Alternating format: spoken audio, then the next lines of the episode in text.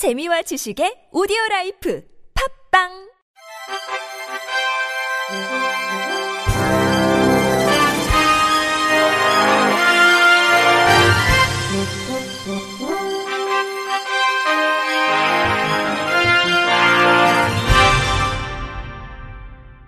청취자 여러분 안녕하십니까? 1월 27일 목요일 KBIC 뉴스입니다. 코로나19 장기화 여파로 지난해 장애인의 생활체육 참여가 위축된 것으로 조사됐습니다.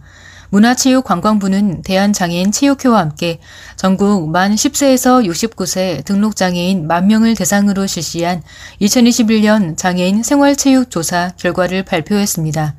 지난해 생활체육 참여율은 20.2%로 전년 대비 4% 감소한 것으로 나타났습니다. 최근 1년간 운동 경험이 없는 장애인들이 운동하지 않는 이유에 대해 물은 결과 1위는 몸이 안 좋아서 움직이기 어려워서 2위는 하고 싶은 마음이 없어서 3위 코로나19 등 감염병 우려로 응답했습니다. 장애인이 주로 운동하는 장소는 야외 등산로나 공원, 체육시설, 집안 순이었고 주로 이용하는 체육시설은 공용 공공체육시설, 민간 체육시설, 장애인 전용 공공체육시설 등이었습니다.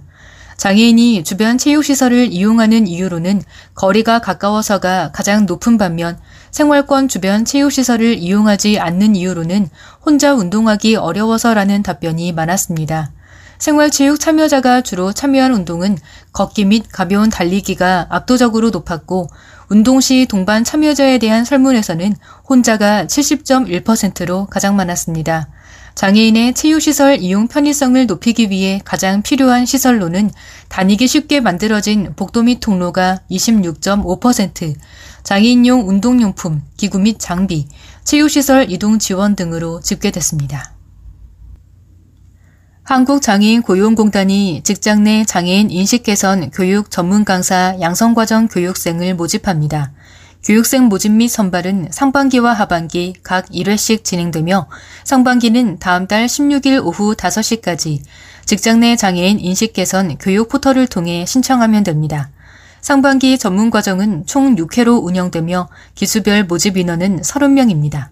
공단은 직장 내 장애인 인식 개선 교육 인프라 구축을 위해 그동안 매년 천여 명의 신규 강사를 양성해오고 있으며 올해도 정규 교육 과정 및 보수 교육 과정을 통해 총 1,500여 명의 강사 양성을 할 계획입니다.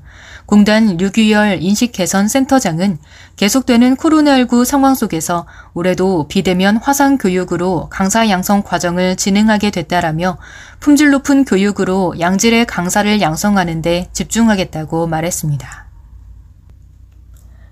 장애인 단체와 변호사들이 장애인 염전 노동착취 추가 피해 사건에 대해 경찰청이 직접 나서서 수사하라고 촉구했습니다.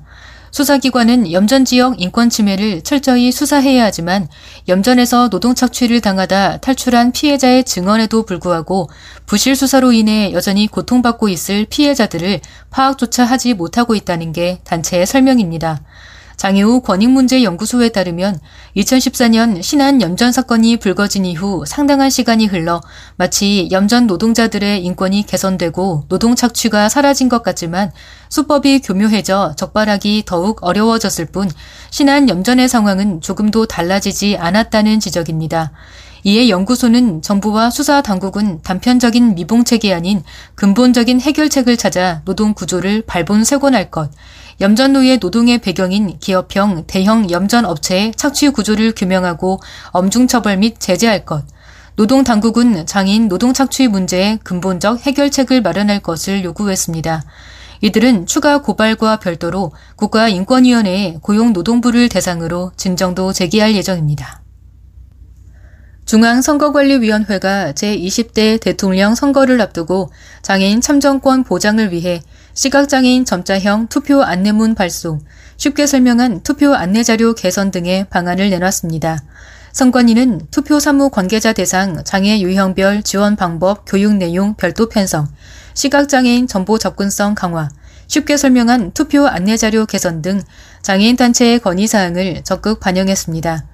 특히 쉽게 설명한 투표 안내 애니메이션, 투표 안내 책자, 투표 안내 카드를 제작해 발달장애인 등 선거인이 투표 방법과 절차를 이해하기 쉽게 했다고 밝혔습니다.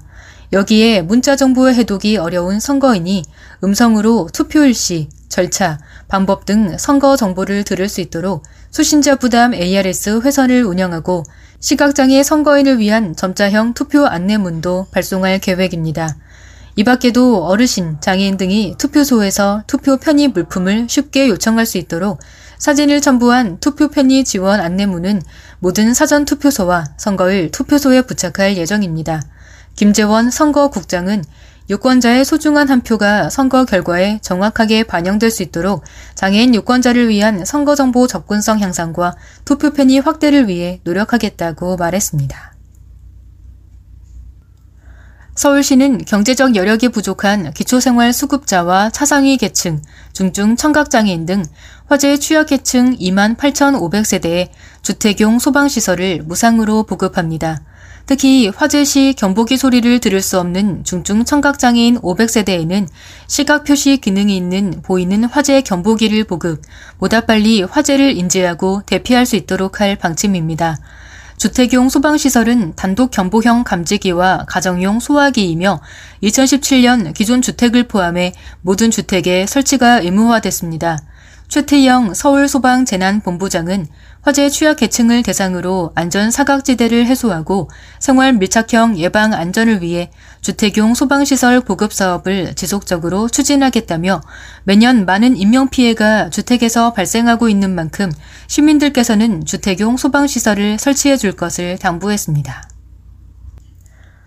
보건복지부는 장애 등록 심사와 관련해 심사 대상자의 불편을 줄이기 위한 장애인 복지법 및 관련 법령 개정안이 내일부터 시행된다고 밝혔습니다. 장애 정도 심사 기관인 국민연금공단이 건강보험공단, 건강보험심사평가원, 근로복지공단 등에 대해 장애 심사에 필요한 자료를 직접 요청해 확인할 수 있게 됐습니다. 이에 따라 혈액투석 중인 신장 장애인의 경우 재판정 심사 시에 제출해야 하는 3개월간의 혈액 투석 기록지를 제출하지 않아도 됩니다. 또 신장 장애인의 장애 정도 재판정 주기가 2년에서 4년으로 늘어납니다. 3회 재판정을 거치는 동안 장애 상태에 변동이 없는 경우 영구 장애로 인정해 재판정 절차 없이 장애인 등록을 유지하도록 했습니다. 아울러 소아 청소년과 전문의의 진단서 발급 범위도 확대돼 기존 6개의 장애 유형인 절단, 신장, 심장, 호흡기, 간, 뇌전증 장애에서 지체장애, 뇌변변 장애, 언어장애, 지적장애를 추가했습니다. 끝으로 날씨입니다. 내일은 전국 대부분의 지역이 평년 기온을 나타내면서 포근하겠습니다. 기온이 오르지만 미세먼지는 대부분 양호한 수준을 보이겠습니다. 울릉도와 독도에는 낮 동안 비나 눈이 내리는 곳도 있겠습니다. 예상 강수량 및 적설량은 울릉도 독도 5에서 10mm, 1에서 3cm입니다. 내일 아침 최저 기온은 서울 영하 6도 등 영하 11도에서 0도, 낮 최고 기온은 서울 2도 등 1도에서 9도의 분포를 보이겠습니다. 미세먼지는 전 권역에서 좋음에서 보통 수준을 나타내겠습니다. 다만 세종, 충북, 대구는 오전에 일시적으로 나쁨 수준을 보이겠습니다. 이상으로 1월 27일 목요일 KBRC 뉴스를 마칩니다. 지금까지 제작의 이창훈, 진행의 홍가연이었습니다. 고맙습니다. KBRC